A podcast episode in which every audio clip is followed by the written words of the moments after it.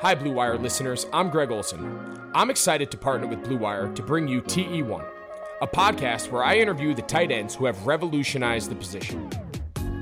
Listen in as I have raw, in-depth conversations with the all-time greats like Shannon Sharpe, Tony Gonzalez, Travis Kelce, and George Kittle. We'll explore how the tight end position has changed over the last sixty years and what it takes to be the very best. Subscribe to T E one from Blue Wire Studios today, so you're ready for the August premiere.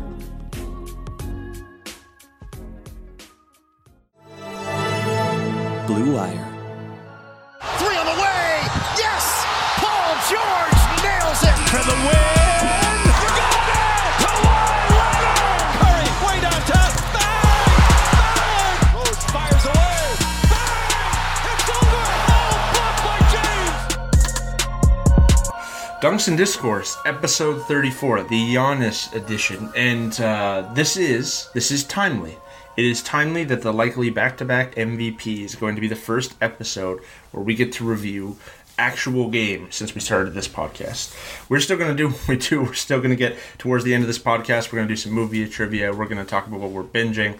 But we have watched, I know that I and Jabari have both been, you know, glued to the screen the last three days, watching a ton of basketball. We have literal basketball things to discuss, not just politics, although I'm sure that'll work its way in there somehow. Um... But I'm very excited, Jabari. I think this is the most excited I've been to do a pod since we started. No, without a doubt. And you know what? Let's get this business out of the way. Happy belated. Hope, hope you enjoyed your pseudo-Christmas Day slate of games for your birthday. It was actually really nice, man. It was a really nice day. Uh, the I, I, I should have pulled this up beforehand because this my blood was just boiling when Lisa Salter said on, on Friday night that um, there's not a lot to do in the bubble. Players can pretty much only, you know, ride their bikes, play golf, hang out together, play video games, fish. And uh, then she went on to say how the N B A has actually stocked the lakes with fish to guarantee that they catch stuff. And I was like, N B A. That sounds like the best summer. That sounds like, hey, you're you're not working. You're just playing basketball and you're playing video games with the homies, um, shooting a couple rounds of golf, riding your bike. I'm like, you're just describing. And that is basically what I did my birthday minus the fishing. I'm like, you just described like the perfect summer for every other average human on the planet. Yeah, and, and, and I know nobody wants to hear this, but let's be real. For us, for all of us, that would be great. And even for a lot of the players, that would be great. But for some folks, they're they're accustomed to being being right now, being in Saint-Tropez and, and, and you know places of that nature. So that's probably why you'll hear some of the some of that whining. But you know, all, all in all, you're right. There's nothing at all wrong with any of that. Especially if you've got a if you're into fishing or if you're getting into fishing, if you've got a lake that's being restocked, you know, you, you really can't ask for more. It's just the lack of perspective, man. Like, how how many people just live to get eighteen holes in, in the summer, man? Like, how yeah. how many people just live to, you know, get out, you know, get home, play the video game? Like, all these, like, simple pleasures that people die for, and it's just like, come on. Come well, on. Like, I, but here, here, here, let me push back on that. It's a lack of perspective, but I could, you know, they could also say, well, it's also a lack of perspective for you. Yes, how many people? But this is what we do. This is what we're accustomed to. And see, you I, know what I'm saying? And I would push back on your pushback by saying they don't have a perspective. They have a viewpoint because they're in the elite. And that's why the whole millionaires, billionaires thing, when you can't take but, simple joy in things that ninety-nine, ninety-eight percent of the population can, that's on you. They're still human beings, and they still are entitled to their feelings. I, I, we're not actually, we actually don't disagree, and I recognize, yes, they are a part of the elite because they have the ability to worry about not being in Saint-Tropez or anywhere else. But they're still human beings, and I understand it. It is what it is. Know, I don't even know where Saint-Tropez is, so I don't. That, I don't either. That's what we're working with. And I'm sitting here like, man, I hope I'm saying that right. I don't even know what that is. So, I'm a commenter. Uh, I don't know about these things. On the basketball front, if Giannis does become an M V P, if he does go back to back, which I think we can pretty much safely assume he will, he'll be the twelfth player in N B A history to do that. Ooh, okay. Twelve okay. guys gone back to back on the M V P. I'm, I, I, I'm sensing that there may be some trivia surrounding that at some point. There might be. There might be. Um, I'm not going to make you guess the other eleven right now, but uh, like, you know, it, it, it, might, it might be coming. We'll see how we do for time. And I was um, thinking, man, I hope he doesn't ask me that. I don't know, man. I, I will point out that, you know, for all the Lakers fans listening, those of you who love Jabari more than you hate me, um, Nash is on that list and Kobe isn't, so we can start there. And uh, no. Um, yeah. He was giving okay. that. That was cool. So three three days of bubble games. Um, really quick off the top, rather than just like, what are you thinking? Um, which playoff team are you most worried about? Man, I there's a couple, but the Jazz, you know, honestly, the Jazz worries me probably the most because, you know, they're right there in the thick of things, and they look pretty lackluster against the Thunder. I recognize, you know, we can't overreact on one game, but that didn't just look like a situation where they were simply missing Bojan Bogdanovic, and I and that absence is clear. That looks like a team that's just not right. Yeah, I mean, they, they look very bad. They, I'm, you know, I would like to go off, off board here, but they, they're my answer as well because they look they look pretty bad. Even in a win against the Pelicans, who the Pelicans are just like a, a mess. They, yeah. You know, it's a total mess. They, they squeaked looked, one out. Yeah, they, they did not look good in a win. Um, and I got to say, like, when people always do the overrated, underrated conversation, you know, like every big account puts that out every three weeks, mm-hmm. I'm often uninspired. Like, I, I often go to reply to those tweets, and then I don't mm-hmm. actually reply because I the perception of players changes so much. And if, you know, the first one hundred answers are a player, then that probably isn't, that player probably isn't overrated, you know what I mean, or underrated. Yeah. But I'm I'm pretty... decided that Donovan Mitchell is the most overrated player in the N B A. Like, I, I feel... He's the most overrated. Ooh, okay. I just feel like, again, like last week we were talking about how an executive said he was on like the Steph Curry, LeBron James level. And this is a guy who, through two bubble games, is averaging sixteen points, shooting thirty-seven percent from the floor. And I think, you know, he had an excellent rookie season. And he's had a green light, you know, the, the first three years of his career to just shoot like crazy on a team that didn't have a lot of offensive creators, but thanks to Rudy Gobert was rock solid defensively. I think even in this three years, Rudy Gobert's value has gone down. The, the way the game has played has gone down. And we are now seeing when, you know, when, when, when team defense uh, from a rim protector isn't going to carry you all the way through a game and you need, you know, that dynamo score. I, I just don't think Mitchell is that guy. And um, I just, you know, I, I think I've talked about Zach Levine. If Zach Levine and Mitchell switched roles, I don't think there'd be much change for either team. Uh, Cavs Anada, Justin Rowan posted a Colin Sexton, Donovan Mitchell comparison a couple days ago. And it, I mean, it was, uh, it was, I, I was honestly baffled by how close the numbers were. And I was, because I would never think Colin Sexton or Donovan Mitchell, but that's kind of what happens when you get to just shoot on a good team and you have a playoff run. Like, his reputation just out of this world. Yeah, and, and you know, I, this is one of those ones where I I would prefer to push back on it, specifically because I like Donovan. Um, but the truth of the matter is, you're right. And, I, you know, I'm sure you caught it, but I'm just going to reiterate what I said last week when when it, the mysterious, uh, you know, executive mentioned that. I I meant that. I, I one hundred percent think it was somebody that used to be associated with C A A that's just trying to, you know, kind of, you know, wink, wink, nod, nod, and, and do a former client a, you know, a favor. Um, and, and, you know, Jazz fans are going to get mad because last week I was going at Gobert. This week it, it, it appears as though we're going at Donovan Mitchell. That's not the case. I think that, I think both can be, you know, their, their ceiling is very good on their best of nights. And there's no, and there's no shame in that. But when you start to, you know, when, when you start to say, like, can the two of them win titles together? You need them to be great. When you start to compare Donovan Mitchell to some all-time greats at, you know, like, at his position, then you need to be great and not, you know, just the risk of being very good. The, I, you know, and, I, and again, no offense to Jazz fans, I just I think this is this has gone wrong. Um, can, I just don't I, think this is going to work. Can I ask you a related question to this? Because yeah. this is something that we've discussed at times, and, and and it's not taking you off topic. You and I both, you know, we kind of went back and forth, you know, last week about the person saying, you know, that, that they didn't think they could win with Gobert. Here's what I meant by that when I agreed with it. It's not that I think that Gobert is the problem. It's not that I think that Donovan and Gobert can't be figured out and they can't find a way to, you know, get them to, you know, I guess, uh, be, you know, sing Kumbaya once again. It's when I, it's when I see the numbers for the Supermax. That's actually what, you know, why I agree with it. If you're Dennis Lindsey, obviously, you know, the G M of the of the Jazz. Would you be willing to pay Gobert forty-four, forty-eight, fifty-two, fifty-six, and sixty over the next, you know, over the over the next five years? No, I'm not. Like, I'm not. And uh, again, like I, I feel like I've mostly defended Gobert the last few years. On the show last week, I kind of defended how he felt in regards to how he was treated. Mm-hmm. Um, he so, is a, and I, I, I even think the eighty-two game, sixteen game player thing is somewhat, you know, overstated, but I watch, you know, Steven Adams grabbing boards and making hook shots over him, you know, yesterday or two days ago, and I, I just, I think the gap between paying Steven Adams twenty million dollars and Rudy Gobert fifty million dollars is not is not even close to what that financial divide is. And I just don't see a way. I don't think the current Jazz, even with Bogdanovich, were winning more than a round in this, in this postseason. I don't.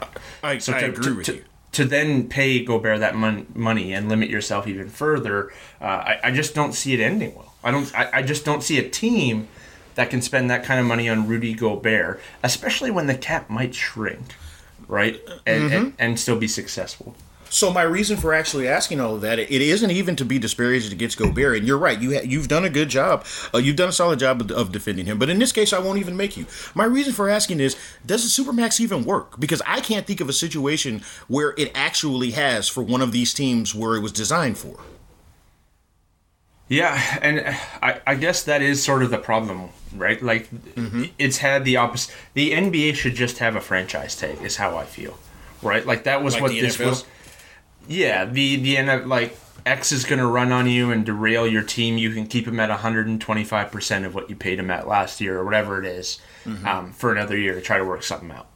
Um, and then if you keep him again, it's like that the price tag keeps going up to an astronomical amount. But this this Supermax was meant to combat small market teams losing stars, and instead it's locked in stars that they've had to get off or that have buried them. And you look at John Wall and Blake Griffin and.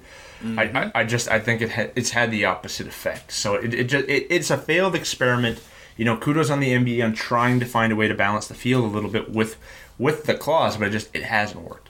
Yeah, yeah, that, that's that's kind of where I had, where I had come to. I was interested in seeing if you if you were you know fully there. It, it I I get, you know, I get why they tried, but yeah, it, it it's more of an anchor than anything. In a, but yeah. see, if if the N B A had a franchise tag, Kawhi Leonard would still be a Toronto Raptor. Yeah, in all likelihood, he would.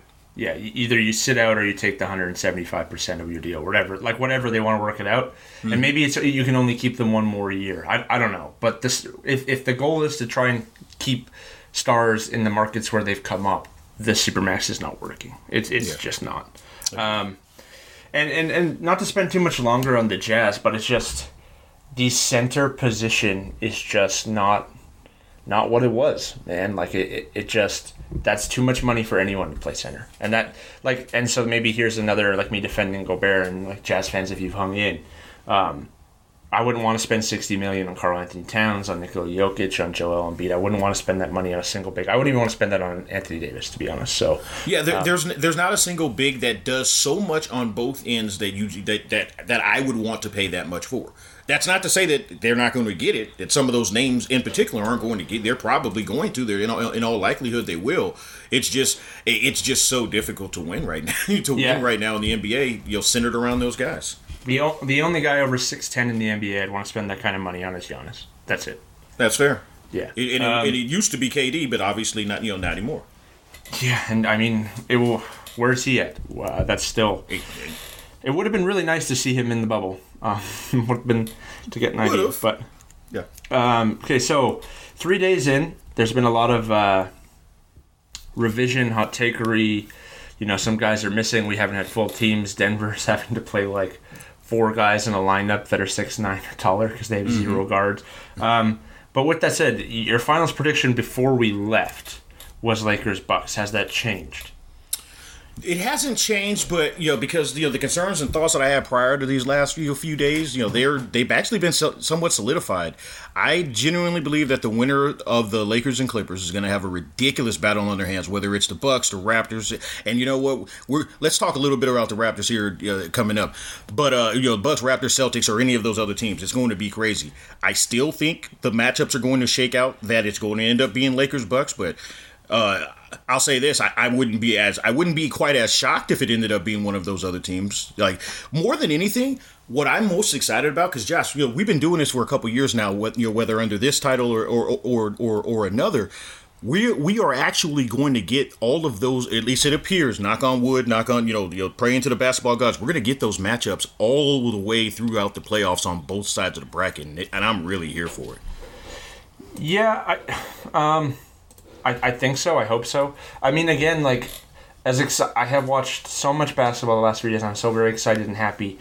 But even as we're recording this, there's something ominous going on with Jimmy Butler, where mm. we've got the quote from Jay Crowder saying, like, you know, when you hear he's going through what he's going through, and we hope he gets back from quarantine, but there's whispers in my D Ms that this has nothing to do with COVID, and, you know, and we haven't had anyone sick yet. Like, there, there's still things that could change things. So if of you're course. hoping for a perfect result here, I think we've been very lucky so far. I just don't know if we'll get it. But, yeah, I, I, I'm excited for all these matchups, too.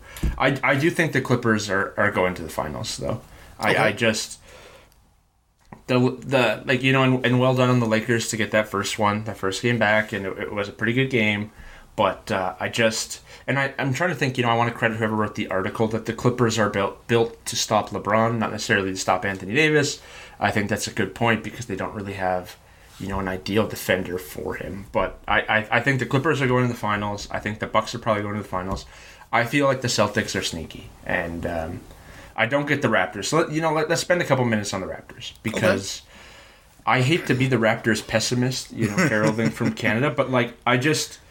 It's weird that last night, following a Raptors win over the Lakers, the prevailing take on Twitter somehow was that Kawhi Leonard isn't as... wasn't as important to their title run as people claimed. Like, well, from some on, people. Man. That, that, I, that, I think that's ridiculous, but, yeah, there were some people that were saying that. That that's that's where, like, obviously Nick Wright took it. That's where a lot of fans were taking it. Raptors fans are trying to, like, find some sort of validation in that, like, it actually wasn't Kawhi. It was this team, and Kawhi just made it, you know, happen a little bit more. Like, no, come on. Like, Kawhi Leonard absolutely carried them in the Philadelphia series. Oh, without you know, like, a doubt. Like, it, it it wasn't even close. Like, Toronto would have been out in five against Philly if it was DeRozan and not Kawhi and Danny Green. Like... So so give me a break. Yes, the team stepped up. You got some better performances from, from Lowry, Siakam, and Van Fleet in the final two rounds, and it wasn't as heavily on Kawhi, but he was still their best player the next two rounds. Like, I just think it, the conversation got a little stupid, and as you know, the Lakers really struggled last night, and I, like we'll get to their side of this in a second, but I still think, as good as the Raptors' ball movement is, they are very gonna, very much gonna miss the fact that Kawhi could just shoulder absolutely any defender in the N B A out of the way and create a, you know, fourteen-foot jumper for himself that he hits. Like, they do not have a go-get-it scorer on that roster. And, um, you know, as happy as Kyle Lowry played a phenomenal game last night. Phenomenal. Mm-hmm. And he was the best player, you know, in Game six, closing out the Warriors in the finals. I appreciate Kyle Lowry. I truly, truly do. But his size is limiting.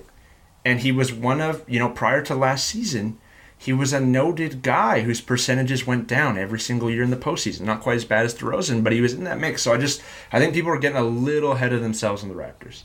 Yeah, and, and you know, a guy, you know, someone like me, I want to believe in him because I, I like a story like this. But I will, I will absolutely acknowledge some of the, you know, some of their fans. It's like, look, you don't have to, you don't have to kind of like reshape things in order to make the narrative sound even better. The one-off situation that, it, you know, that's an incredible story, and that's not to, you know, that's not to take anything away from, you know, the runs along the way, but we, you know, we all knew what they were. You and I have talked about them. You know, you, you I used to get on Kyle Lowry for those exact reasons, specifically because you, and it was actually not because I had anything against Kyle Lowry, it's because you used to go at uh, DeMar DeRozan, and I just felt like, oh, okay, well, I'm just going to go at his guy now. Um, but, you know, but the, you know, but the truth of the matter is, I think the, you know, outside of the, you know, like the, the, the reaction from the fans or the reaction from, you know, so, you know, some of the bigger accounts that are, you know, that have, uh, you know, now recently kind of latched on, I think the Raptors are a live bet because they believe they are, if that makes sense. Uh, you know, like, you know, beyond being the defending champs and having gone through the fires, you know, uh, you know, they didn't they didn't suffer from what would have actually been an understandable, you know, postseason hangover. And they actually immediately developed like a true and shared chip on their shoulders. So part of me just wants to see them in a series, specifically because we all wrote them off as being anywhere near contenders once Kawhi and Danny left. Well, I'm not saying that every, you know, all of us said that they were going to be, you know, you know, junk. I think you had you, you predicted somewhere in the six or seven, you know, you know type you know, type range, and I said that, you know, they may or may not, you know, even even make the playoffs. So I think that they've all kind of bought into that. All of them are continuing to buy into their roles, and while yes, I agree with you, you know they will. They, or excuse me, they could have some serious issues when they are in a situation where they need a guy to just go out and get them a bucket. Part of me wants to see it. I, I, I legitimately want to see this. I, I don't think that they're in that Atlanta Hawks from a couple years ago under Coach Bud situation where they, no, it was no. just a matter of ball movement or anything like that. I think that I think they're I think they're actually live. To, to, okay, to to be clear, I think they're legitimately good. I never thought that Hawks team was legitimately good. Okay, so, that's fair. I mean, I, oh, I, but, I wasn't accusing you of that, but yeah, you know, yeah. when we when we speak of like teams that are just ball movement, you know, like base stats, that's the first one that comes to my mind. But but here's the thing, man. It is really hard to win an N B A championship without a superstar. The Raptors don't have that right now. And two thousand four Pistons type feel though, and I know you saw that going yeah. around. It, it that yeah. is a legitimate feeling. And and, and I, I hear you, I hear you. But who is Rip Hamilton? In a, in different forms, you know, you know, Siakam and O G are those guys. I, I recognize because they don't have the shooters. Lowry and Billups have been compared for going on seven years now, and they are a very valid, you know, conversation. They're going to be similar places all time. They're both probably going to be Hall of Famers. I understand. And Siakam, you can say is Sheed, and and maybe you can get me on Marc Gasol and Serge Ibaka together being mm-hmm. Ben Wallace or something. And yeah. O G's a very good defender. He he fits the Tayshaun Prince mold. But Fred they, VanVleet they is, need, is yeah is they need ripped. Fred VanVleet. You're right. They they need Fred VanVleet to be the to be the performer that he was at his best in last year's run. Because go get us a bucket and convert on every hard look when the offense isn't going was Rip's job. Mm-hmm. And um, I, I you know Fred is good, but he's small too. And I just I, yep. the thing the thing is like the Raptors fans deserve this run, one hundred percent. And to your point. Uh, Nick Nurse has the Raptors. Honestly, truly, look at the Bucks roster, look at the Raptors roster. They shouldn't even be close in wins, mm-hmm. like from a talent perspective. The Raptors show up ready to play every single night. It's incredibly admirable. They're well prepared. And, and honest to God, more I've never felt more in my life two things about the Raptors. Um, and I'm not an eye test guy. The Raptors' spine was made of silly putty prior to getting Kawhi Leonard, prior to moving on from DeMar DeRozan and Dwayne Casey. Mm-hmm. They had no stomach for any battles whatsoever. DeRozan and Lowry both put up just anemic performances when the team needed them most. So that's one. And two, since last postseason, this Raptors team's mentality is is different. They yep. got the Wolverine adamantium spine upgrade, and they just fucking battle. And I, I, I appreciate that. I just think when the chips are chips are out, um, it, it, when the chips are down, it's gonna it's gonna be how do we you know combat Giannis and Chris Middleton as shot makers? And I just don't know that they'll be able to do that. And I look at a team like you know Philly's a mess, but I look at a team like Boston. I'm like they have three guys on that team who I think like can get their shot at any time.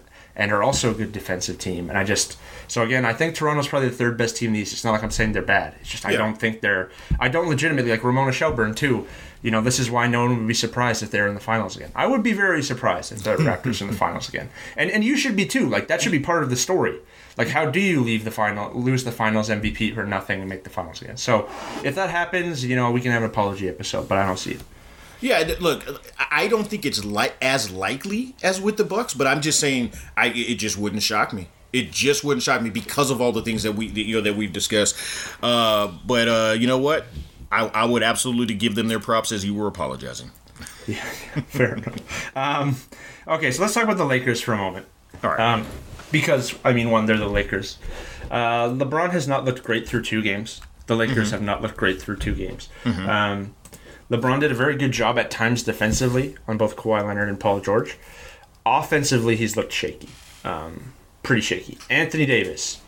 Okay, so it, it, on one of like five tweets this week where I was just getting dunked on relentlessly, I posed the question, like, I would love to see the civil discourse that would occur if when Anthony uh-huh. Davis is played off the floor in the same way Rudy Gobert was against mm-hmm. Houston. Um, that's my bad on saying if when. I should have just said if. Like, but, you know, here I am going the extra mile being snarky, and I, I rightfully got, got smashed and dashed. But um, people are really quick to tell you that Rudy Gobert's offense is part of the reason he gets played off the floor. Anthony Davis offensively against the Raptors was a non-factor last night. Zero. Yeah. And I, I do think there's this, if you are a big man and you are not a primary initiator or creator in the offense, when you're not getting your own, it's this battle to force feed you to get you in the game. And Anthony Davis suffers from this too. And I just, I do not, I, I think there is a case or a situation where Anthony Davis not being effective, and you almost rather have, you know, a couple other floor spacers out there with LeBron. I, I still think that situation exists. I still think we'll see it in the playoffs. I wasn't trying to say Anthony Davis is overrated or he sucks. He's the best big man in the N B A, not named Giannis. So, I, I, you know, again, my bad on the if when referencing, but I saw it again in Toronto last time. Like, why can't Anthony Davis just go out there and smash somebody for an offensive rebound and get himself involved? But he was a fucking, you know, witness, spectator for most of that game offensively, and it's because they didn't force feed him the ball. And maybe that's on LeBron and the Lakers for not force feeding him the ball, but it it sucks to see, you know, a guy that can score thirty points rather easily just not be involved. So, and and here's the deal on this one. I'm going to shock you. You're one hundred percent right about yesterday's game. And here's the deal. Had I not seen the, had I not seen them work their way their their ways, collective ways through this over the course of the year, and and actually just kind of, you know, find ways to remedy that, I'd be worried. I think that they'll find it. I agree with you. The offense has not looked great. Uh, LeBron hasn't looked great through the first couple games, but some of that can be chalked up to they played the they played the Clippers and they played the Raptors. There's go- and and and that is why I agree with you that in a series, that's going to be the that's going to be the difference. That's going to be the make or break situation. If if you stop LeBron, you're going to see you're going to end up stopping the Lakers. That's not to say for the Lakers fans that benefit out there. That's not to say that A D isn't that guy. It can't be that guy. But as this team is set up, LeBron is the driving force and is going to need to continue to play like the driving force. So that said, because I've seen them solve those problems at, at times in the past in this season, I can I can chalk that up to saying Anthony Davis didn't bring it last night. I don't know what his reason was, but I think he I think they can find ways to you know, uh, to, to to maximize what he brings to the table, and I think he can bring it more and and bring it earlier than he did because he didn't really get it going until the end of the third quarter. I'm not quite as concerned, but I, I will say it raised my eyebrows. It definitely, it definitely raised it. I just, I just, I, I hate how big men. If if you, if the best scorer on your team is a big man, you have to basically cater everything you do on offense to them. Like Joel Embiid's the same, Towns is the same, Jokic is the same, and it just it takes away from this fast pace outside in. You know, mode that the current league is in. Davis was bad yesterday. But yeah.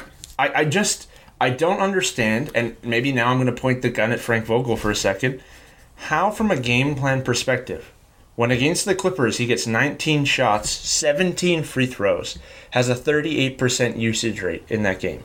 Just like, give the ball to Davis and he'll do good things with us. The next game, two days later against the Raptors, he gets seven fucking shots, seven, that means that Kyle Kuzma, who got thirteen, Dion Waiters got eleven, Marquise Morris, and I know some of us in garbage time, got ten in you, ten minutes. Yeah. K C P, Danny Green, who was oh seven.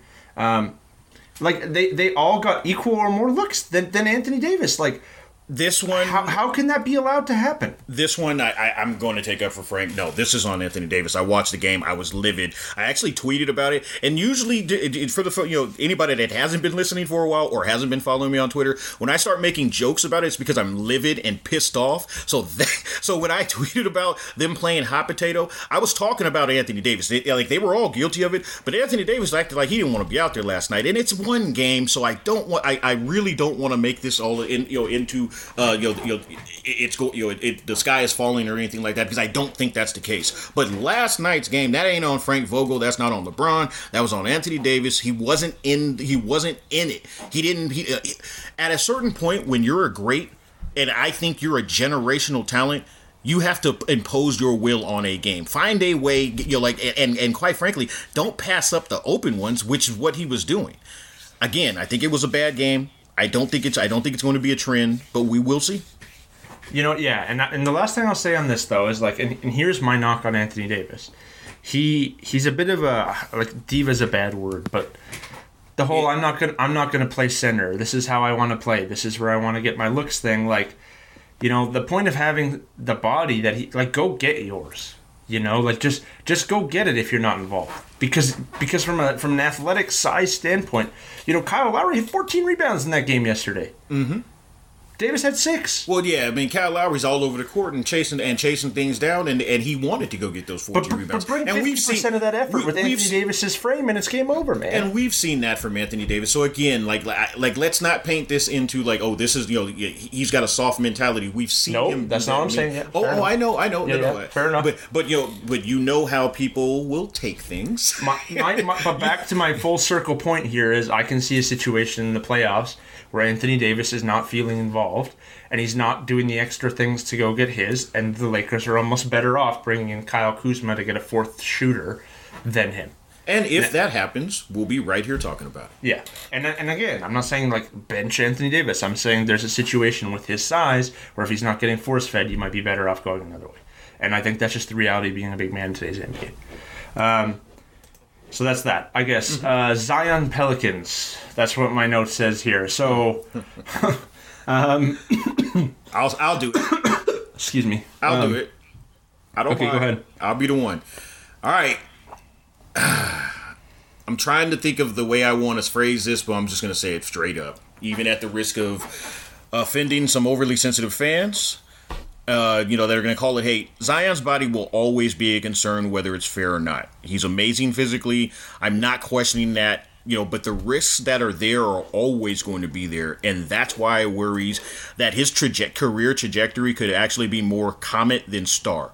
I'm, that, I'm talking about trajectory for the to, once again, to be clear, if his body holds up, I'm I'm I'm the leader of the the sky is the limit train. But that's that if gets bigger and bigger the more I watch him compete at this level. And to be honest, I know that the league wants him to be the face of it. I think that Giannis and Luka will be the faces of the league within the next two years, with Trey and a couple others following behind. And I worry about Zion's body allowing him to be in that same mix. The, the Pelicans on a whole look like crap. I mean, they just look out of sync, and I I wondered from a, a roster construction perspective, like bringing veterans like J J Redick and Derek mm-hmm. Favors, who are on their last couple stops, all the Lakers kids, three rookies, the Zion hype, but Drew's, Drew's you know, the heart and soul of that team. It just, there was a lot of moving pieces. Um, you know, people joke about, like, you know, do the Clippers secretly hate each other? Do the, the Pelicans like each other behind closed doors? Like, is that four different do, camps? Do they know behind each other? Yeah, like, so the thing on Zion too is this smells like Markelle Fultz, and here's yet another tweet I got killed for. I'm not saying Zion is talent-wise anything like Markelle Fultz. I just don't think we're getting the whole story here. Like mm-hmm. the Zion quote that, quote-unquote, working back into my flow. He played fifteen minutes. In a scrimmage game that was slower paced than, than the regular season before we break. I get he was out of the bubble. I get it's a way back, but fifteen minutes? Like, you, you, you know, working back into my flow? What does that mean? You and, know how there's certain guys, to that point, you know how there's certain guys that it doesn't matter, you know, like they can take a week off and, like, you know, hit the ground running, and, and it's like they never stop. But then there's other guys, they can take a week off and, like, will gain like five, ten pounds just on G P, do, like not, not eating eating differently, but like, Zion is one of those guys, man. Like, so, like, if he takes breaks off, which obviously all of the little, like, you know, like little, you know, getting banged up and the little injuries are going to cause, it's only going to continue to, like, like this is this is the reason why it's a legitimate concern, because the conditioning is always going to be a concern. It, there was a tweet floating around that went viral, and it was like Instagram models on Instagram versus Instagram models in reality, mm-hmm. and it's that photo that of Zion in the mask looking like Bane, jacked as hell in the gym, yep. you know, staring at the camera, and then him sucking wind sideways after eight minutes in an N B A game, mm-hmm. and looking a little chunky. I said this before he was drafted. Everyone needs to slow the hell down on him. I think he'll be great. He's been great in the nineteen game sample. Mm-hmm. He'll be great. He cannot play it that way. That's the he cannot play N B A basketball at that weight. Yeah, not and, for an extended period. No, no, and, and not in today's N B A. Mm-mm. Like, Lakers, Shaq got away with it too because it was a slower game and there was just simply no one who could challenge him from a size perspective. But Orlando, Shaq would be better today because his conditioning was so much greater. Mm-hmm. Like, he was in just such better shape. Zion needs to lose some weight. And and again, I'm not, you know, a master fitness guy, but, like, it's just very clear if conditioning is the issue. But how this is like a full situation, I don't think we're getting the truth. I, I don't think they're being transparent. I don't believe that there wasn't a setback. I don't think this is just him sucking wind. I mean, why can't he come, like, if he takes the entire third quarter off, like, why can't he come play the last three minutes of the fourth quarter? If it's just about flow. If it's yeah. just about, and, and David Griffin said there's no minutes limit. Yeah, especially so, when it got to the, it, it, it, didn't that game go to overtime? That, I don't even remember. I don't no. think it did, did it? Oh, no, no, no, it didn't. I'm, I'm confusing. That's how, that's how much you know how much we watched the Blazers won games. O T. Yeah. And Lakers, or and sorry, Mavericks, Rockets. Yeah, but excuse so then David Griffin. So Gentry says, "I was told I have to play in fifteen minutes, so that's what I did." and then we could argue whether he played them the best fifteen minutes and why. So again, David Griffin takes the mic and says everyone, like, they had a performance program for every player on their team, mm-hmm. and um, Zion missed his mark because he had to leave the bubble for legitimate reasons, and so, like, no, he can't play forty minutes. I don't think anyone's asking for him to play forty minutes, but how come he can't play twenty-two in optimal times during the game if it's just a flow conditioning thing? Especially when you're getting your ass beat by forty-four points by the Clippers. You know, like, it's uh, yeah, or it's, it, it's weird, man. Like, I, I've just seen enough of this with the Sixers the last few years, so, like, something smells funny, man. I, you know, honestly, I, I, to your point, I agree. I don't think, I, well, for one, I don't think that, like, they, and when I say they, I mean, you know, teams and players, I don't think they're ever being fully transparent. Uh, but in this one, it does, it, it, it wouldn't shock me if they are, if they're being a little bit coy. What if it is as simple as this? They recognize, yeah, it would be great. The N B A wants us to be in the postseason. We're not going to make it. Let's just get through these games and uh, and and try to just continue and, and get him as healthy as possible for next year. Is it is it possible that it's really that that they just recognize that there's no reason, for, no good reason for them to try to be you're, you're trying to be competing right now? Sure, maybe that maybe that's it. Maybe I think that's optimistic though.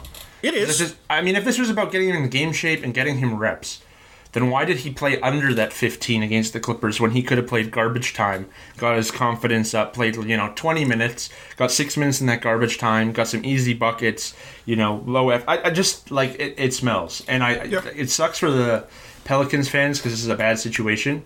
But uh, I, I just, yeah, some, something feels very weird with all of this. Yeah, it's definitely definitely something to keep an eye on, in particular with him just moving forward for throughout the rest of his career. Did you watch Rockets Mavericks? I did. I didn't. I didn't watch the whole game. I, you know, I was watching bits and pieces throughout. Then I, you know, of course, I watched it down the stretch. Yeah. Um, the the game was. I, I don't know. I, I really love no defense games. Like, it, it, I I don't know. Real Hooper Twitter will tell you, like, I'm not a. Real fans only like games where tough defense is played. It is fun as hell to watch that many points just go up. Like, eighty seventy-five at halftime, I think. Like, it was just fucking ridiculous, man. Look, I don't want all of my basketball to look like that, but that was exciting and entertaining as hell, man. If we get a series that mirrored anything close to, you know, the close to that for, like, whether it was five or six or even seven games, I'd enjoy the hell out of it. You know, again, I don't want everything to look like it, but for a particular matchup, I can be here for that. There's some stuff with the Mavs that really annoy me, like, and that comes from, like, you know, fans are, and my theory of, like, I don't really like hearing from fans about their team too much, and yeah. I'm probably like that with the Mavs too, because, like, Kristaps Porzingis had like thirty-six and sixteen, mm-hmm. and the whole game I was like texting a buddy about how annoying he was, and, like, you know, turning it over on some of those post ups and trying to post up like P J Tucker twenty feet from the hoop and, like, doing dumb stuff, and I'm like, you're seven three, just and you, and you can literally you have range, you can shoot from anywhere. Just pull up over six four P J Tucker. Like, why are you trying to post him up and dribble it seventeen times? Um, you know, playing the defense ends. But anyway, I mean, you can nitpick. Yeah, Luka absolutely cooked Harden. Yes, like, he did. There was not a single possession until overtime where Harden could stay in front of Luka, and they and the Mavs got everything they want, and everyone was involved, and Trey Burke went crazy. Um, Why the Mavs' clutch offense sucks so much, I don't understand. And our, our guy, Jason Maples, is like, it's just fatigue because they run everything through Luka. But that's not really true. Like, they run a ton of other options. Like, you know, the, the scores are there. Kristaps gets a ton of touches. I don't think that's it, but something about the Mavs' execution late in games is just brutal this year. What do you, what do you think the cause of it is? Because I, I was kind of I was kind of on that same page where it was kind of like what we used to say about Harden when it, once it gets down to the end of these games when he's done so much, you know, regardless of whether there are there, there is other side action, I understand, you know, not necessarily always having his legs. What do you attribute it to if it's not fatigue? I don't think it's I, I think it's that Luka's not that good of an outside shooter yet. Is is kind of is kind of my back. thought. Unless it's like, on step back. he, he he's a high efficient step back shooter, mm-hmm. but, you know, a step back three when yeah. you only need one, mm-hmm. or, you know, when you're protecting the lead isn't a great look. And I, I, I you know, defenses clamp down late in games. I, I don't think it's fatigue, though, because I did not watch that game and feel like Luka controlled every moment of it. It's, it's not like as much as him and Harden have a very similar bag of tricks, mm-hmm. the Mavericks offense is a lot more P and R motivated. It it's a lot more finding guys to shoot um, in, in spots they're comfortable, like letting Tim Hardaway Junior attack, letting Kristaps get a post up. It's not really the the I S O fuel that, that Harden is. And on the other end, like I'm not taking a shot at Harden. Like defensively, he sucks. I don't care what you want to tell me about the analytics. Oh, no, Harden is a terrible perimeter defender, as is Russell Westbrook.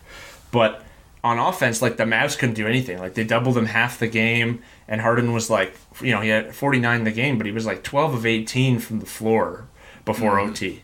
Like they just could not, they could not they stop do anything from doing anything.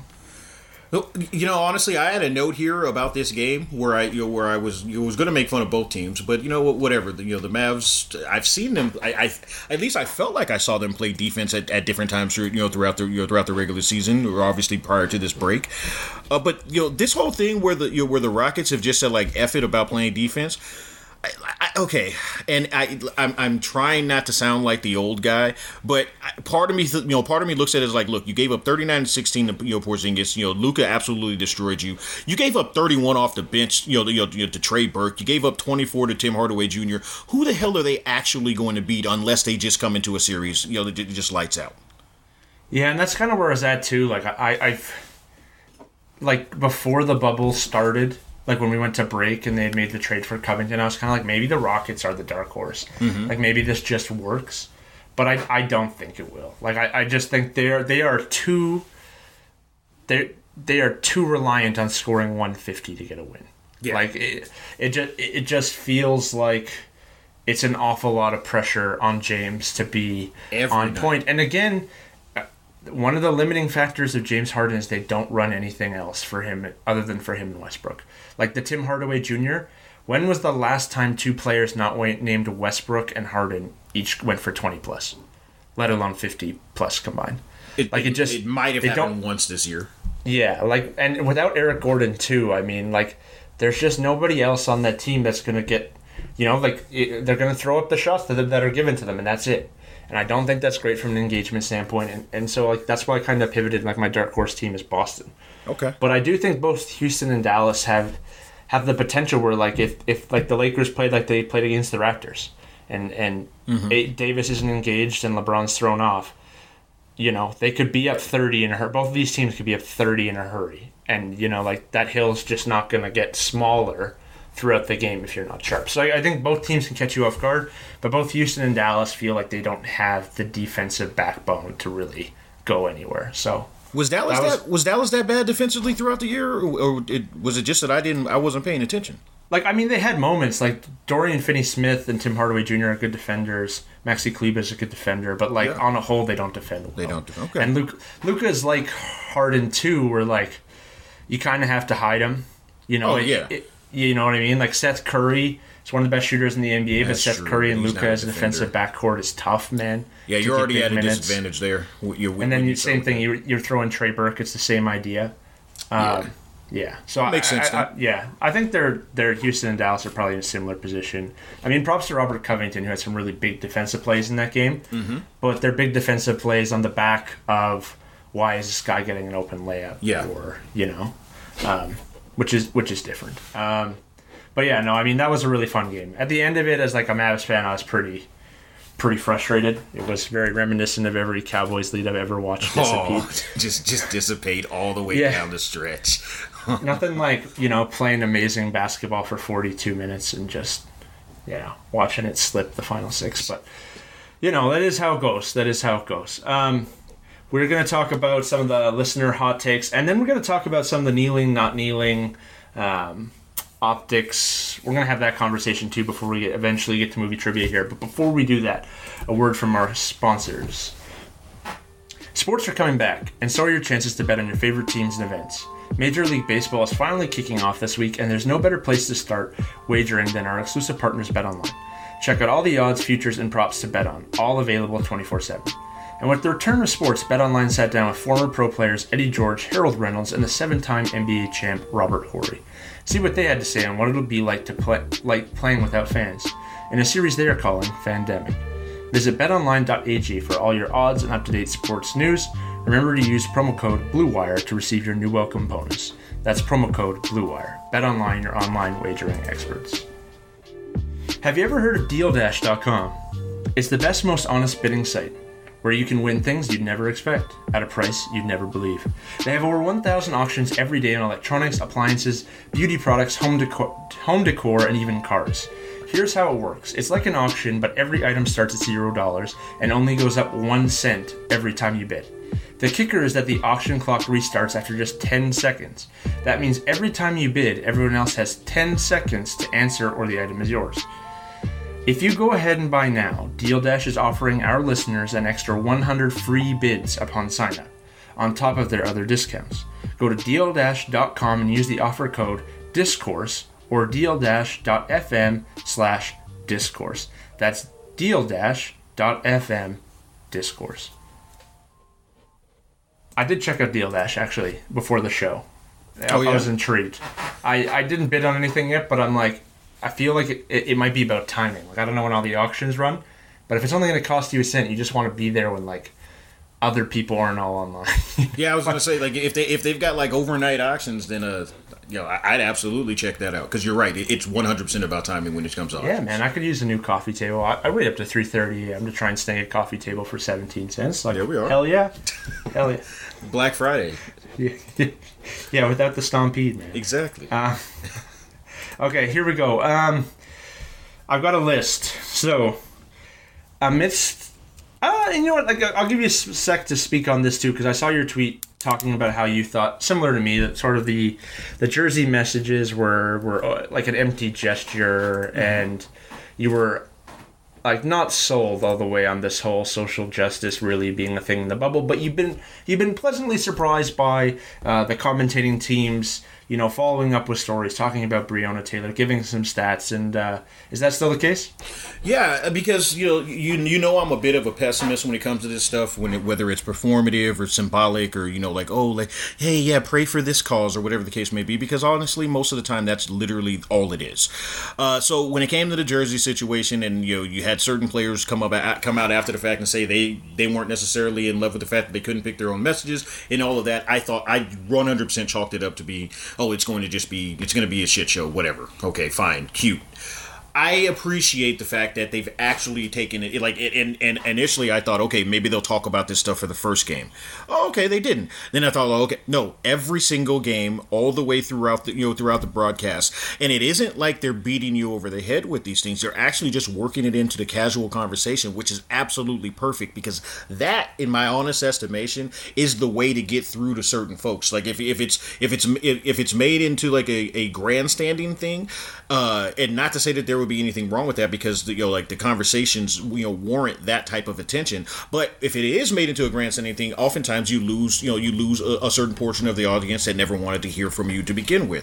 But the, they they have really, you know, they have done a good job, you know, so far. Once again, you know, so far of ma- making it a you know, a general part of the conversation, but at highlighting it and doing it in ways where it actually engages with the audience. So I I, I actually have I think that they've all done a good job so far.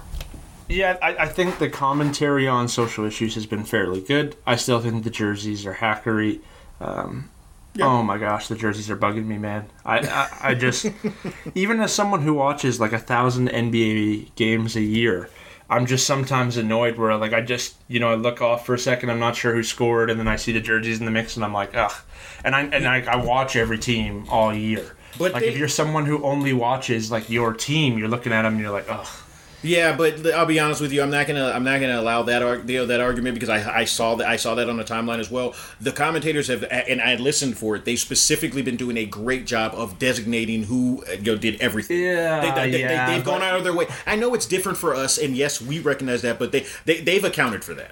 They do nothing. Like the jerseys, the jerseys do nothing. And and they made that really clear when Jimmy Butler tried to sneak his no name on the back jersey and then changed it right away again um, to accommodate, you know, protesting, but only in the way that the N B A says is, you know, allowed. Um, if, I'm I'm, I'm if, with you on the commentary. I just think the jerseys are this empty half measure that is that are just aesthetically not pleasing.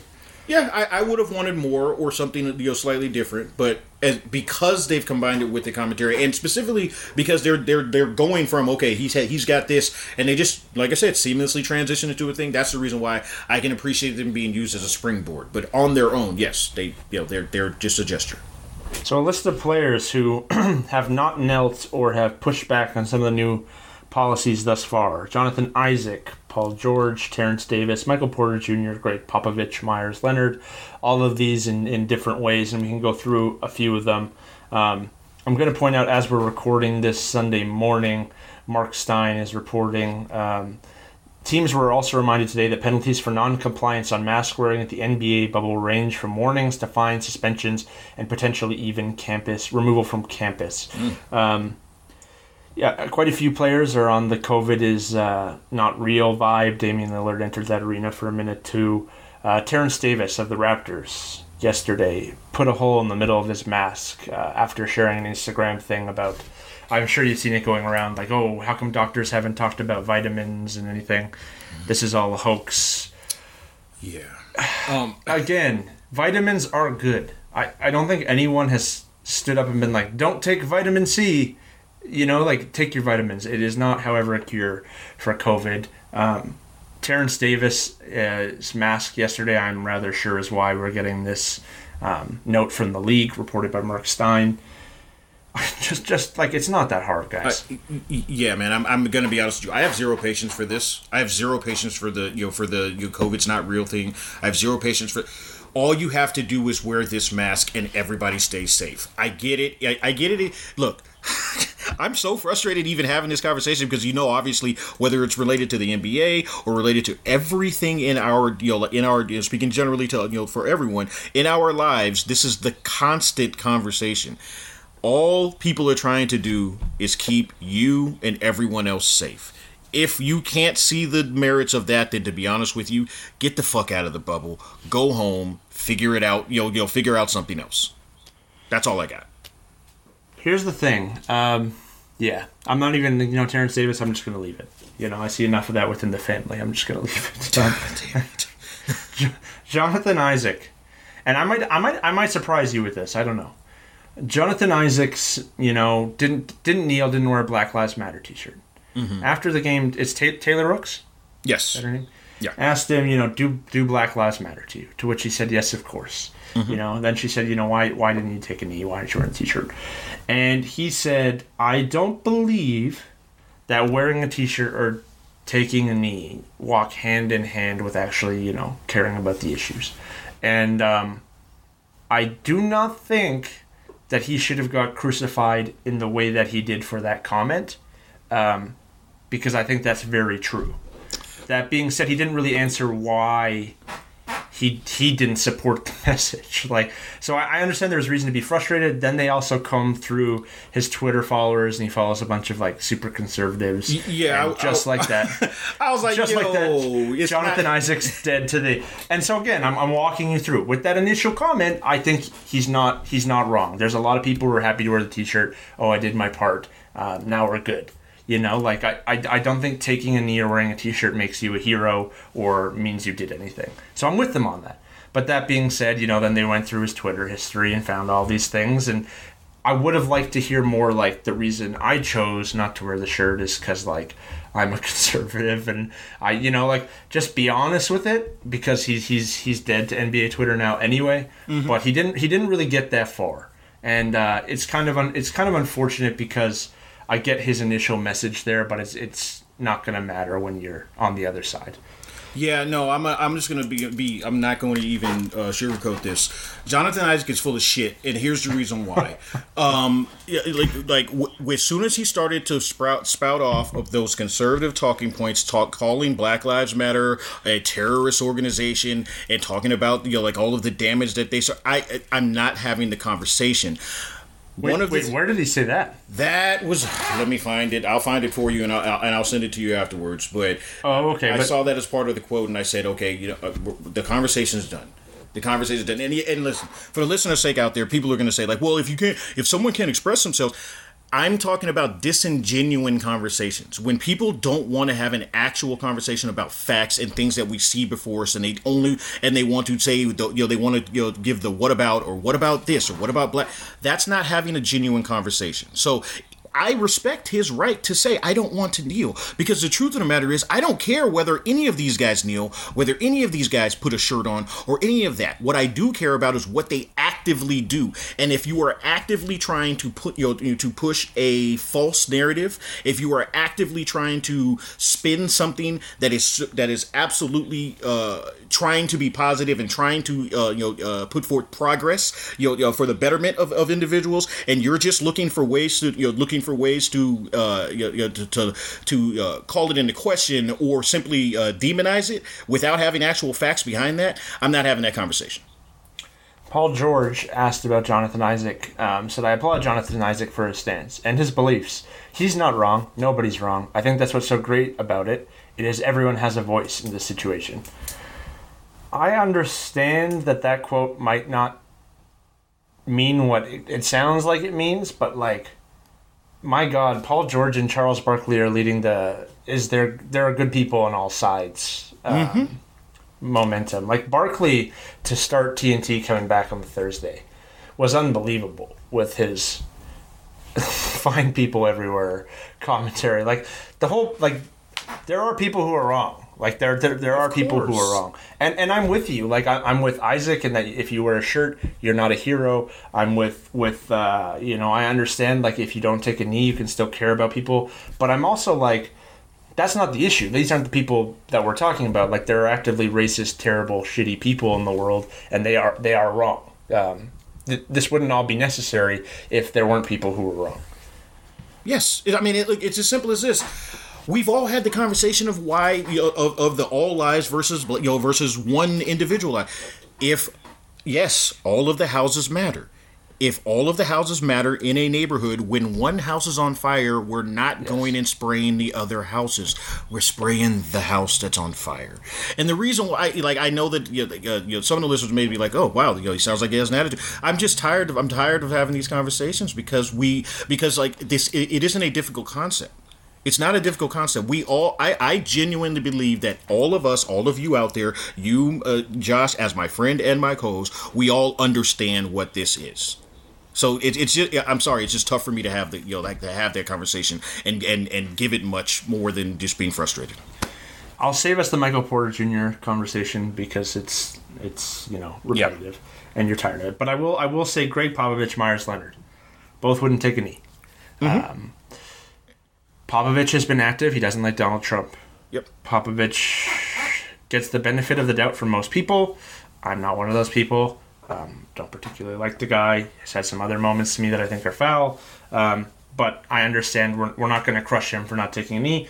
Saint Myers Leonard had a ton of people who came out and said this guy's not, you know, amongst amongst them Chris Haynes, Chris Haynes, but he's not prejudiced at all. He's a brother in the Marines.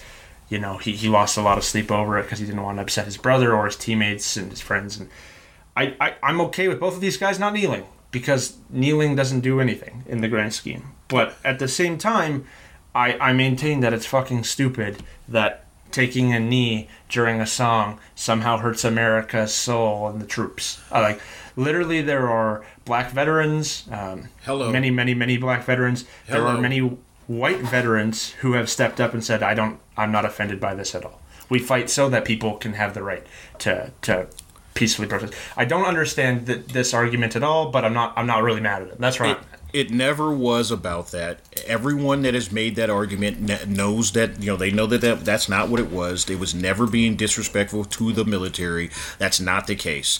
Everyone that continues to put, you know, to push that as even a, a topic of conversation is being disingenuous, and I really, and I really can't stand you. I'm not talking about you. You know what I mean? Like it, it yes. the, like again, I don't care if Pop, you know, kneels. I don't care if Myers Leonard kneels. I don't care what their reasons are. If they want to, if they want to associate it with B O being uh, having love for the military, that's their right. It's bullshit, but that's their right. Let's just show me I, what you're gonna do. Just show me what you're gonna do. I mean, we're not gonna do it either because this isn't the podcast, but like. Have you ever read the article about the American soldier who thought he was a Jedi and realized when he was killing innocent people in Afghanistan and Iraq that he was a stormtrooper? Like, the American military is not a good thing. Like, I, I don't really care if that offends anyone. Like, it, we have fantasized about, it so much that the, the, honestly, the, they're not going to hear you. I, I can't I, believe I hear it you. When I go to American sporting events, how much like rah rah military football games, guys dropping out in parachutes. Like, the American military has done a terrible, a many, many, many terrible things. I remain very confused at how, like, one, how it disrespects them, but if it does disrespect them, like, defund the police. You know, there's an awful lot of world citizens who would love to defund the American military, but now I probably lost this every conservative listener we had left. So oh, it's a guarantee at this point, because yeah. I'm sitting here like, whoo, well, you know what? Since we're doing that, I recommend folks, uh, if you're interested in seeing, you know, some of what our military and some of what our uh, government agencies have done, read the book that I just started reading again, uh, Confessions of an Economic Hitman. Very good stuff.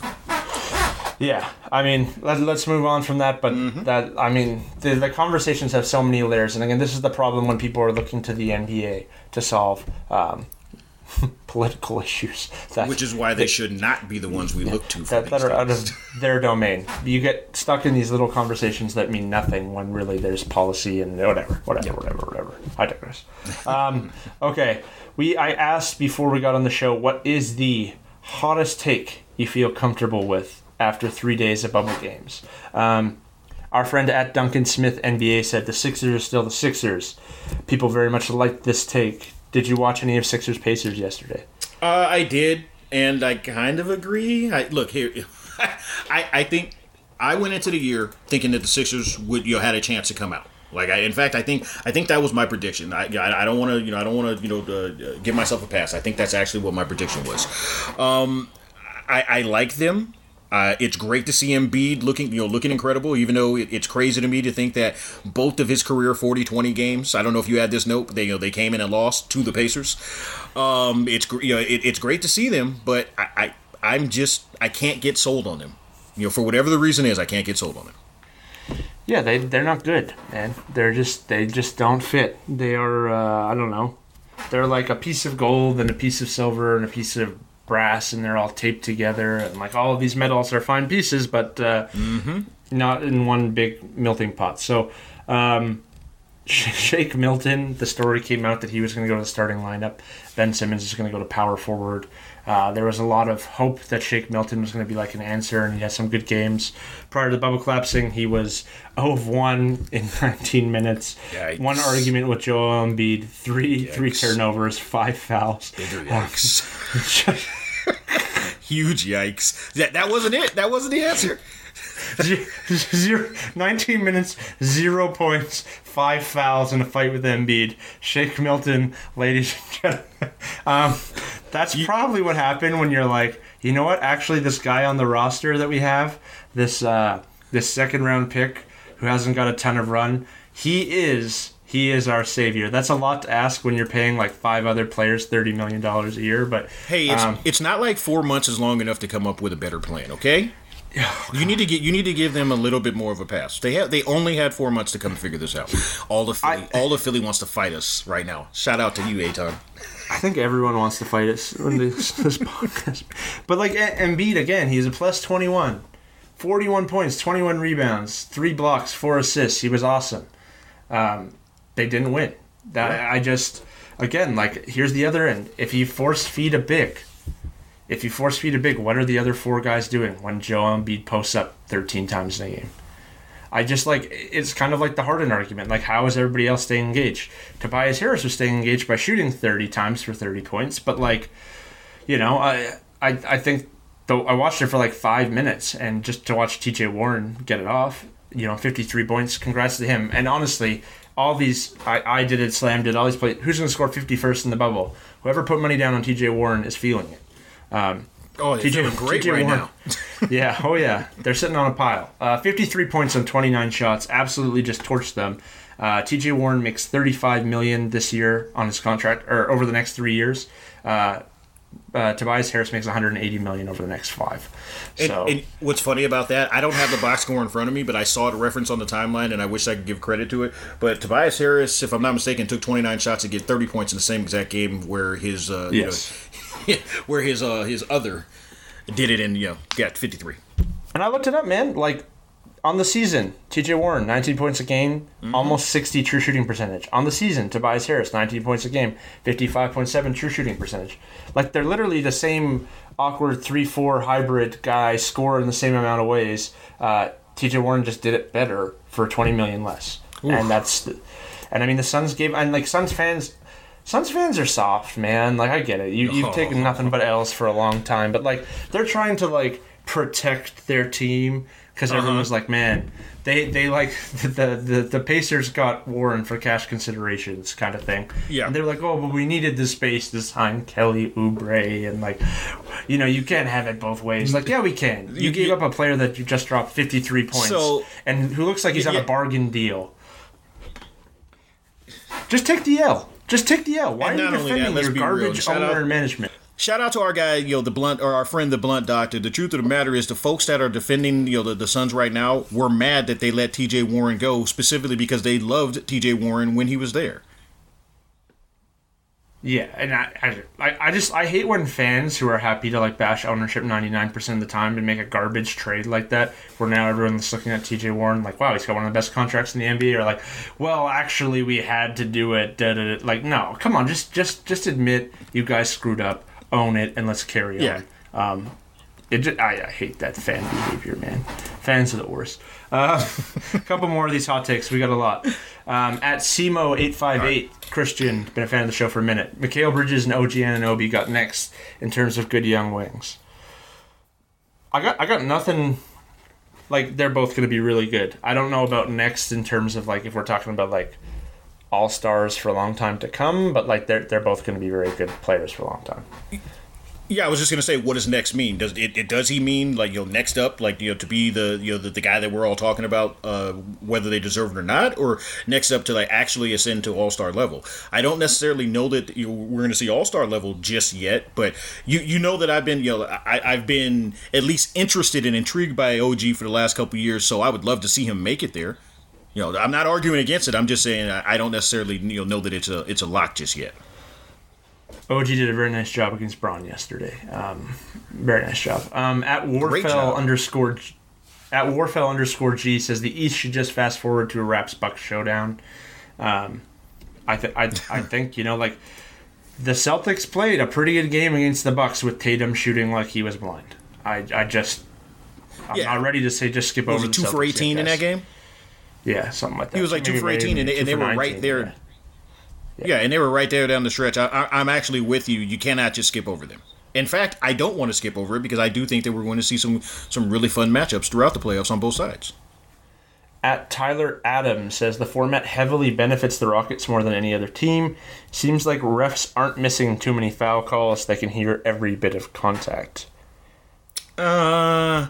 I, I, I see what he's saying. Uh, the, the Rockets get calls, man. They got calls when there was fans in the stands. They got, they're going to get calls without fans in the stands, without the with or without the noise. I, I, I don't think that the format has anything you know anything better for, in store for them.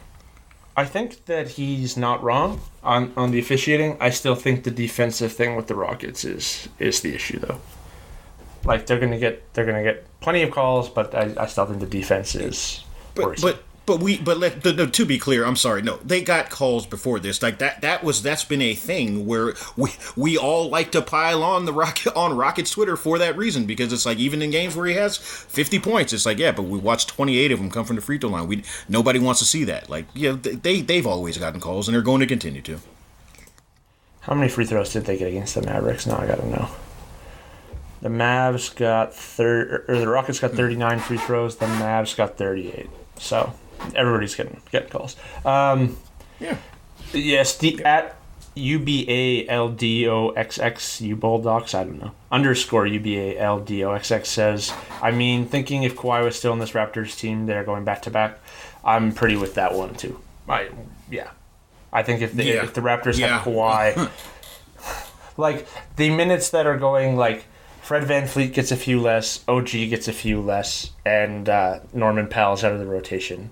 I mean, and yeah, you get Kawhi. I mean, come on, yeah, yeah you get Kawhi. Yeah. In those I mean, no, like, no arguments here. You, you, you, you know, I spent I spent twenty minutes trying to convince you that you know that they, they might come out. So with Kawhi, yeah, they'd be right there. They'd be right there in there again.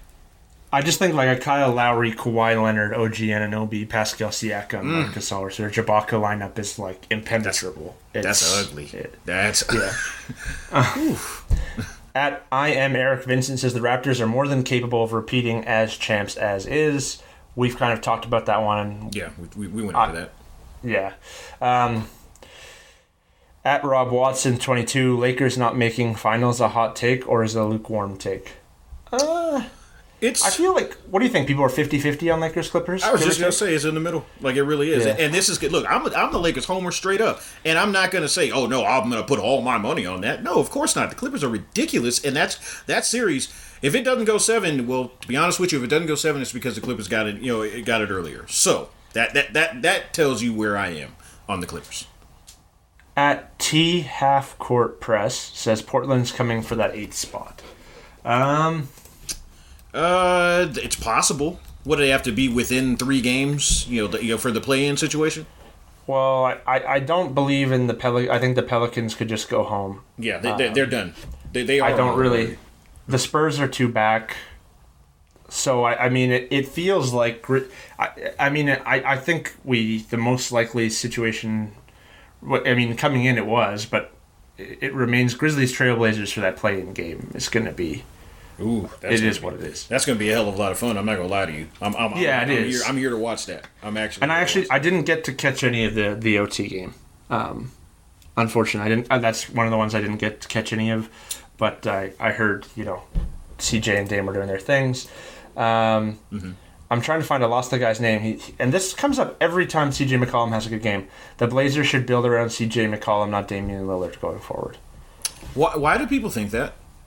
I don't know, man. I mean, look, I okay, so here's the thing.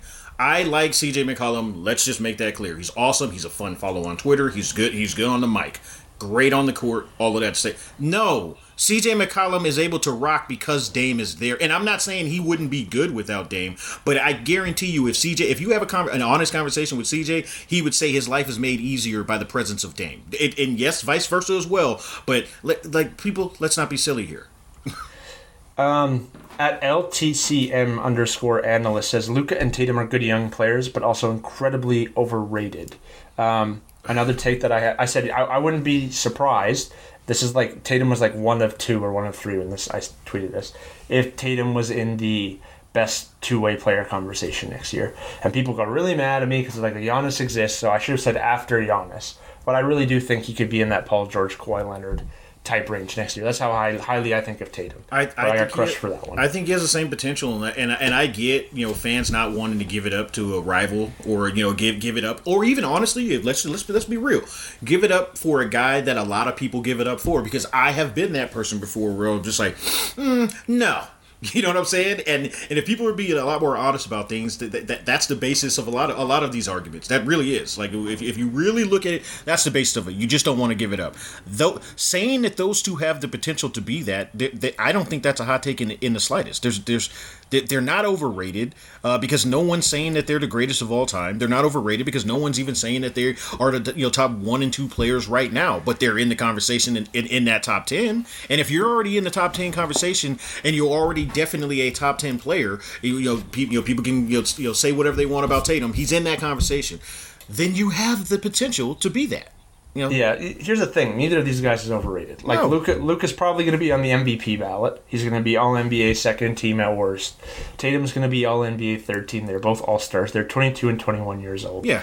Um, there were times this year where Luka was leading M V P columns. There were times, you know, specifically the six weeks before the bubble collapse where Tatum looked like he was, you know, the third or fourth best player over that span. Man, um, they pass no. every test. Think about it. Yeah. Like every test, even the eyeball, t- whether it's the eyeball test, the analytics test, like across the board, even the old man test, like, yeah, they get it done. They put up numbers on good teams, and their teams are winning. So, come on.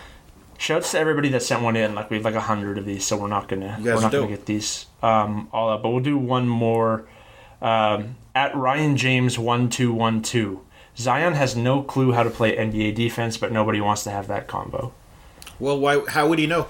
You know what I'm saying? Like, like he's played what twenty-five games at this level, uh, twenty-one, yeah. tw- you know, twenty-one games at this level, chopped up, you know, broken up uh, between injuries as well as a freaking pandemic. That's it's unrealistic to think that he would yeah, that he would be anywhere near an N B A level defender at this stage. So I get what he's take, saying, but it's, so it's not I get what, Yeah. I get what he's saying though, because like everyone was like after like it, it it's too everything on Zion has been too fast. Yes. Too fast. And he, in those nineteen games where he was all world offensively, he was, you know, brutal defensively. He can't rotate to save his life. And, you know, now he's got issues with, you know, he's got to get back in the flow of things. But that being said, yeah, everything you said is also true. We're just like, this whole year didn't really make sense to evaluate Zion, but that didn't stop people. And it didn't stop the league, you know, to be oh, yeah. honest, the league from trying to make him the face of the N B A and putting, you know, the Pelicans in every spotlight game they possibly could. Um, you know, even though they have a guy that's going to be the twelfth player ever to go back-to-back M V P, even though they, you know, they have uh, Luka doing what he's doing in the second year. Um But they were like, Zion's our next face of the league before he played a minute. So yeah, they, they jumped they jumped the gun, and a lot of folks be, jumped the gun. Be mad at the N B A. Don't even blame the media. Be mad at the N B A. Like, that that's who did this. Um, maybe we'll get to some more of these next week, but we're going pretty long. I still want to do this movie trivia before we get out of here. All right. Um, so let's do that. Um, actually, no, let's, you know what? Let's save the movie trivia for next one, too, because we're already at ninety minutes. Let's just do, let's, let's wrap up with what are you binging? All right, mine was quick. Obviously, it's basketball, and the other thing that I started was the, and I, and I sent you a text about it. That's how excited I was. You know, I do that. Cursed. I started that. I started the first episode. Actually, I, I finished the first episode. I'm midway through the second episode. I love the cast. I love the spin on the story. I love Gustav Skarsgård as Merlin. Um, I'm actually a fan of Catherine Langford, you know, as as Lady of the Lake, uh, specifically from actually the show that you tried to laugh about me watching. Uh, uh, was it thirteen Reasons Why or whatever? You know, she was good in that. Uh, I'm really intrigued to see what Devin Terrell, you know, how he winds up playing King Arthur. Uh, look, it, even as funny as, like, when I first saw the little cutaway art clips, you know, that they used in order to transition between scenes, at first I was like, what the hell is this? That even works. So I, I'm I'm all in on this. I, I really I, like that I like one. It that was, too. And that was a good that was a good suggestion. I like those cuts too. Yeah, I, I'm I'm definitely I'm definitely gonna catch the next season of that one. I like fantasy, man. Fantasy oh, on yeah. T V. Back in the day was hard, like the, just the the visual effects and costume designs. It was it's tough to sell this magical world twenty, thirty years ago. Television's reached a point now where like we can do some really fun things, yeah. and uh, it fits. I'm more immersed in the universe. Um, you know what? Quickly before you go, just wanted to quickly throw out: Have you really? Have you ever taken a look to look at that, or take, taken a moment to look at the Skarsgård family? No. Might be the most talented damn family. Like, okay, so you got Gustav, you know, Skarsgård, obviously uh, playing Merlin in this, and he's been in other things. Anybody that's... Loki. Yeah, exactly. Uh, you've got Alex, who's, you know, True Blood, Big Little Lies. He's, you know, he, he's in a ton of stuff. He's great. You got the younger brother, Bill, who's Pennywise, and has been in, you know, it's been, you know, Pennywise in It, in, in all of the, the latest iterations of It. Stellan is the dad. Stellan from Good Will Hunting and Thor and Chernobyl. Like, that's just a ridiculously, cra- a crazily uh, talented family. Yeah, I didn't know they were all related, so there yeah, you go. That's all his uh, sons. Yeah, fair enough. Um, okay, um, what was the other one that I wanted to... Oh, okay, so Kingdom on Netflix, which I've been watching. Okay. Very into, I'm on season three, or episode three of season two. Uh, yeah, this, this this remains quite good. And uh, if you like fantasy and you like zombies, this is a very... well done drama, no comedy, um, pretty pretty intense little world they've woven together here, weaved together. So it, it, definitely get on it. Okay. I did want to just one minute. I watched a movie this week, um, Primal. Have you heard of this? I have not. Nick Cage came out last year. I didn't hear anyone talk about it. Nick Cage is a big game hunter. He's he found a four hundred pound white jaguar. He He's illegally trying to sell it to the zoo. He contracts this boat. At the last minute, the last minute, the like C I A or whatever, whoever, some American agency doing something overseas, mm-hmm. um, brings on a, you know, convicted political assassin um, played by Kevin Durant, if you know who that is. He's King Arthur, three ten to Yuma, really big dude. Ah, okay. Yeah. Um, mm-hmm. And uh, they, they're bringing him on this boat as a prisoner. Kevin Durant, of course, escapes and sets loose like the jaguar and some snakes and some other animals on this boat. Um, he quickly ma- he makes quick work of all the guys that were uh, all the Marines and C I A or whatever who were guarding him. So it's up to Nicolas Cage to put his big game hunting skills um, together to catch uh, Kevin Durant on this boat as he kills everybody. And you know, with, with the jaguar in play, this movie is like. This is the movie of movies for Nick Cage, man. This is the most Nick Cage movie that we've gotten since Con Air. Um, you know, IMDb gave it a four point nine out of ten. Rotten Tomatoes gave it like thirty-eight percent. But this movie is good, man. I actually, I genuinely, I genuinely enjoyed this movie for being a bad Nick Cage movie, but being hella entertaining. So if you haven't seen Primal, go give this a look, because I also checked today, and the highest, the highest uh, grossing movie of twenty twenty is Bad Boys for Life. So, Whoa. you know, it, oh well, I mean, there's not, you can't go wrong. You can't go wrong watching anything in twenty twenty. Everybody gets a pass this year. It's the, it's the year. Uh, you know what? Uh, shout out to Miles Gray of the Daily Zeitgeist. He, I think he's been calling it the year of the airplane, you know, airplane entertainment, where it doesn't matter. Like if you just treat it like you're on a, on an airplane, you'll watch it. Just watch it, and that's fine. I'm. It's not at the top of my list, but you know what? On a, on a random night, I might actually watch that. Um, sh- before we wrap up, shouts to Adam Green, who gave me like the birthday up, what's up, and uh, also told us he was listening to the pod, but didn't didn't like my commentary too much on Pulp Fiction. So yeah. I've, I've heard that that's probably like the most common comment, like liking the pod, but shut your mouth about Pulp Fiction. So goddamn. All right, I'll do what I gotta do. You know, I, I I ticked off some people on the timeline this week. We got two bad reviews on the podcast. I saw it. Funny how those always go lock in step. Mm-hmm. Um, if you haven't, if you enjoy the pod, please like, rate, subscribe, review. We'll see you Thursday morning.